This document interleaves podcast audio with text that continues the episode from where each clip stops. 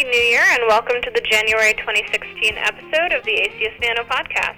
This is Heather Tierney, managing editor for ACS Nano, and today we will hear about fully printed halide perovskite LEDs with silver nanowire electrodes.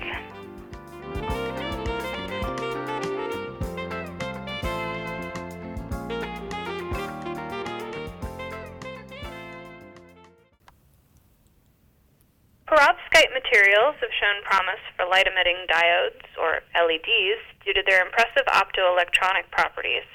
However, to date, fabrication of perovskite LED structures has been complex and not easy to scale. In a recent ACS Nano article, researchers developed a process to print perovskite LEDs on multiple substrates. Today, Professor Zhibin Yu from Florida State University joins the podcast to tell us about this work. Hello, Zhibin. Welcome to the podcast. Hi, it's uh, great to be here.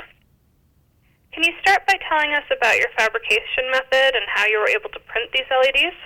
We do everything by printing, you know, as uh, from the title of that paper. Uh, actually, as, uh, as, you mentioned, this is the first time that the perovskite LED has been demonstrated using fully printable process.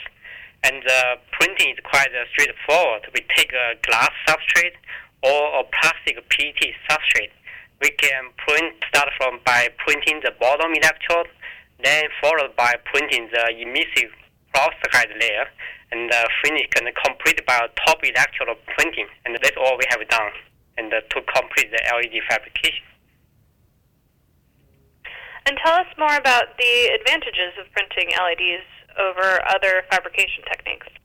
Before us, most people uh, have done perovskite LED. They use the spin coating method. Uh, they make the perovskite, uh, they dissolve the perovskite in you know, solution and uh, and spin coat uh, that solution. And uh, during that process, actually, a lot of uh, perovskite material has been wasted, will go to the waste, as uh, uh, was not deposited on the substrate. And believe by using a printing process, uh, we can fully utilize or have a better utilization for the perovskite material, and also in terms of, terms of scalability. And we believe the printing process and goes to a much larger scale, and eventually can allow us to make a, a larger LED device, like the LED panels, okay, which can mount it onto the wall, and uh, like uh, 16, 8, 8 or 48 inches, okay, or larger than that and we and I think that's a benefit of a fully printable or fully printed LED device. What do you see as some of the remaining challenges toward commercial applications of these or similar LEDs? I have to say uh, the perovskite LED is still on a very early stage. Uh, the first paper was published by uh, uh by Professor Richard Friend, and, and that work was published in about uh, one year ago. And uh, and so far, after one like one and a half year or one year uh, development, and uh, they have uh, different groups have realized uh, a lot of uh, like huge, very significant progress. But still, the efficiency of the device are still limited, and also the um, maximum brightness of the LEDs are not uh, as bright as some of the conventional inorganic LEDs. Okay, another challenge is still uh, the lifetime of the perovskite LED seems like uh, uh, they are quite sensitive to air. They are sensitive to oxygen moisture, and the lifetime without the proper encapsulation uh, is relatively short. And we think those are all the challenges and uh, which is facing the commercialization of perovskite LEDs and uh, which uh, which requires further research work. work. And uh, in addition, the scalability, as I mentioned, we developed a fully print, printable process, and so far the largest devices we have made in the lab is still on the centimeter, like one centimeter by one centimeter size, and uh, we uh, and we have to say uh, we have a long way to go to further scale this up to 50 inch or 60 inch size. Okay, those are I think are all the challenges of you know, uh, in, in ahead of us.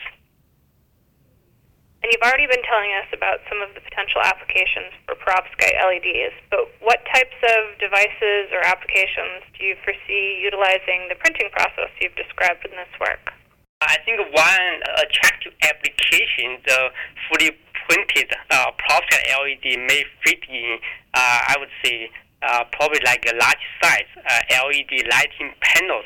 Okay, uh, giving the easy, the uh, low cost of fully printable uh, process and scalability of this of, of such a process, and uh, we can get a large size light emitting uh, LED panels, and at a very large size, at a very at a very very low cost, like a fraction of commercial commercial current commercial LEDs.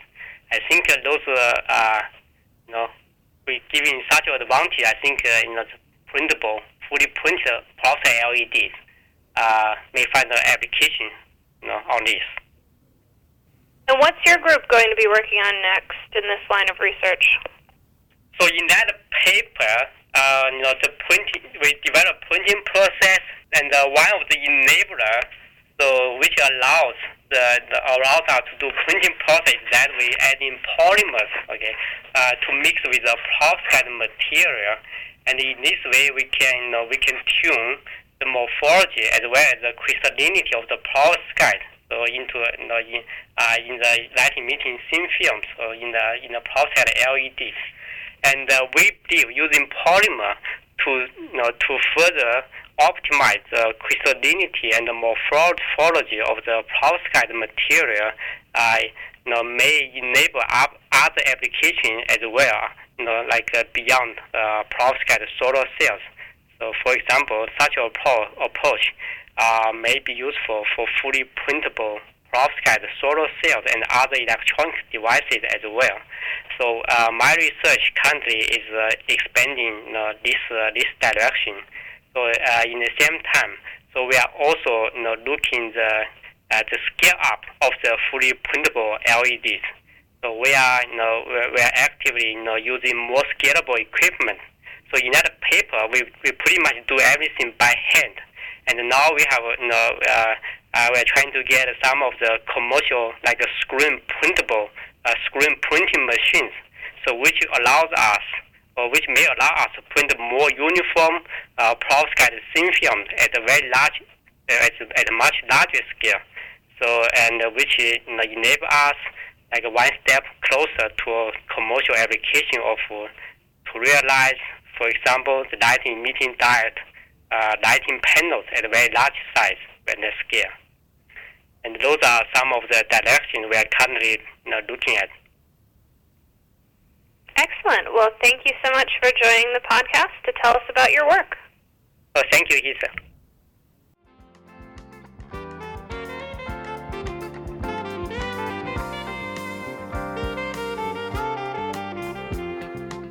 Thanks for listening to the January 2016 ACS Nano podcast, and thanks again to Zhibin Yu for joining us today.